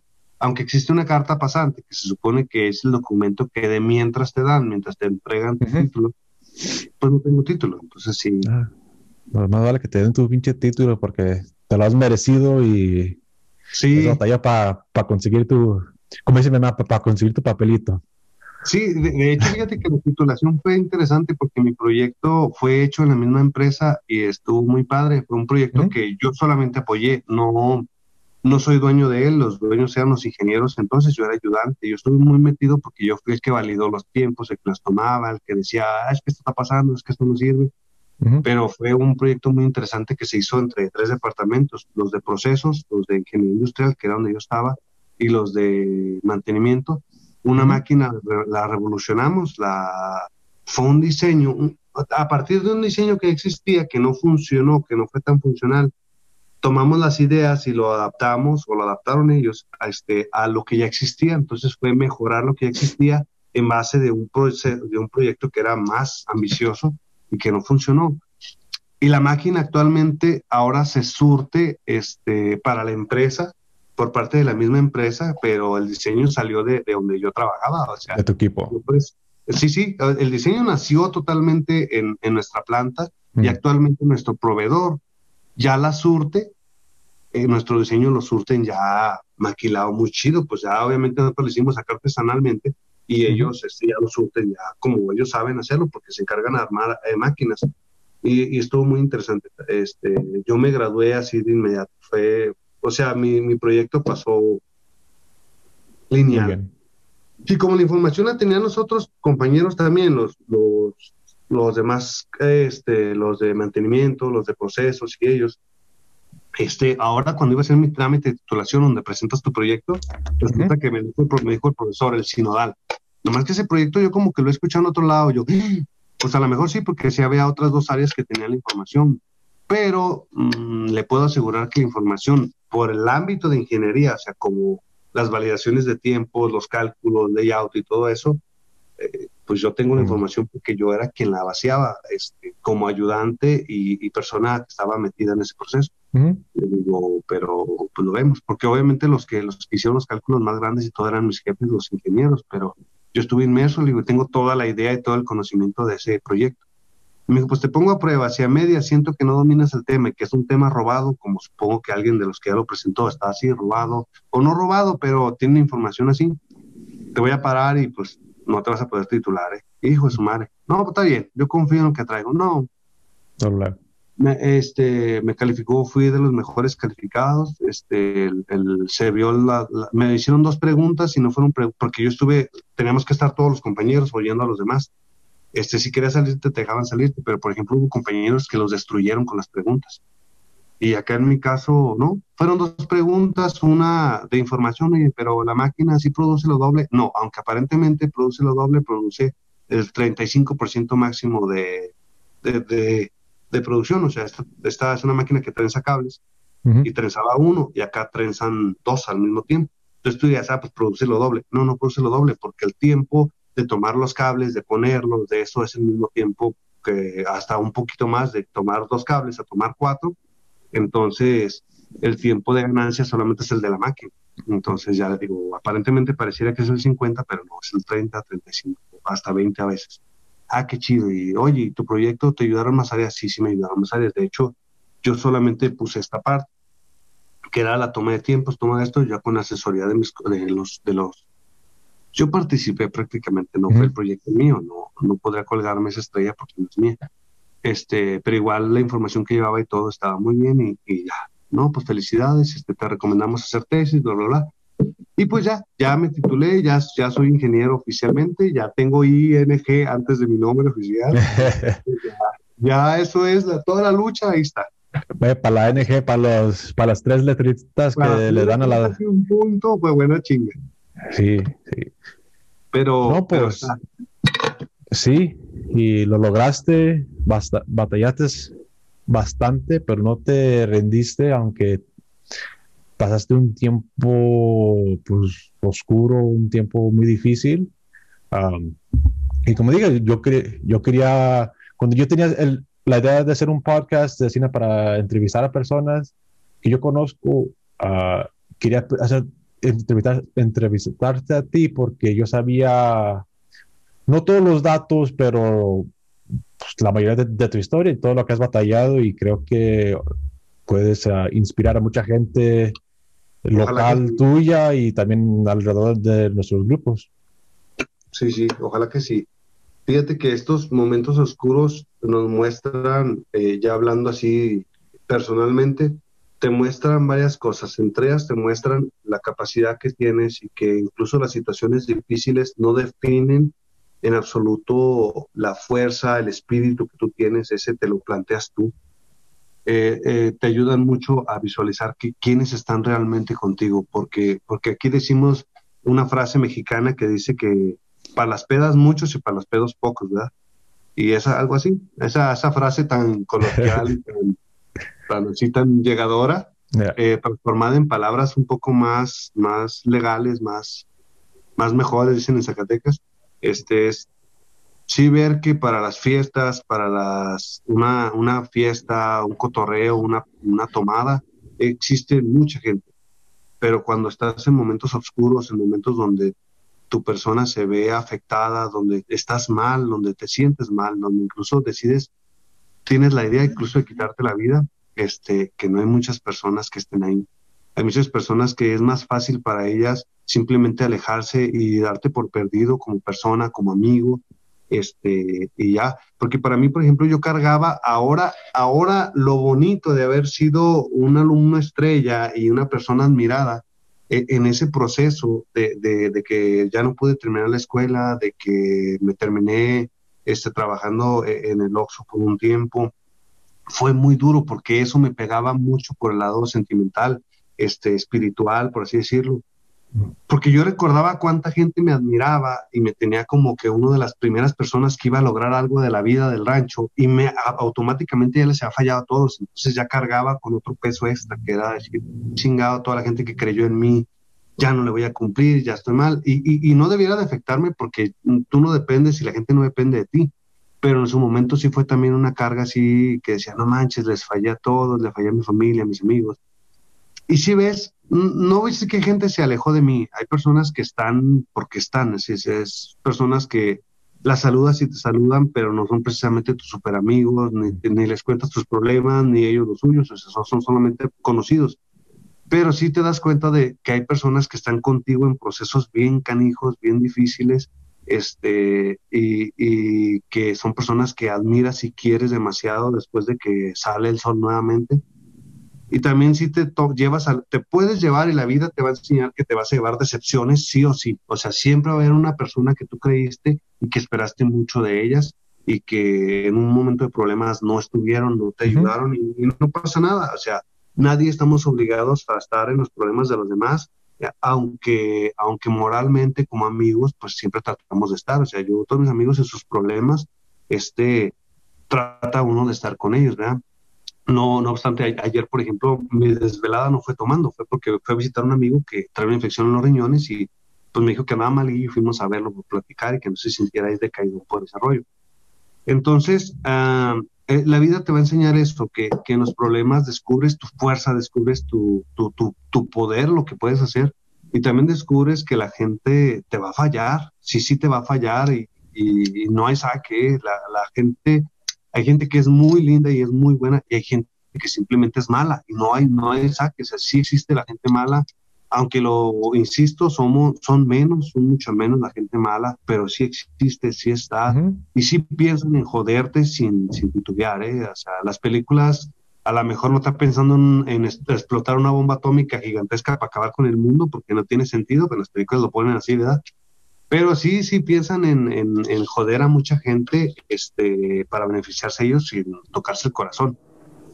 Entonces, pues mira, después de todo este caminar, después de este sufrir, aquí estoy, estoy aquí de pie, estoy luchando, estoy trabajando, estoy con sueños, quiero, quiero conocer nuevos lugares. Yo te dije, yo quiero algún día este, trabajar en, a lo mejor en otro país, este, eh, voy a tomar mis cursos de, inglés, que es un, idioma universal. Ahorita yo creo que, a pesar de que, eh, según dicen estudios, eh, el, idioma más grande que existe es el español, según decían, pero el idioma que más se habla es el inglés.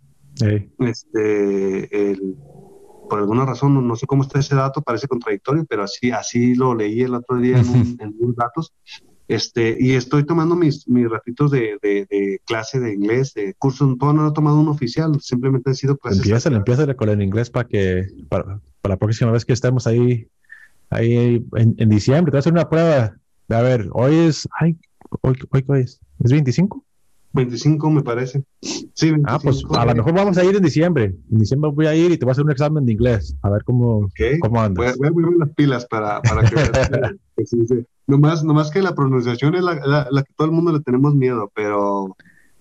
Es nomás dejando de ya, ya platicando, pero... Pero se puede. sí, pero como dije, uh, muchas gracias por ser el primer invitado. Y, claro, gracias por invitarme.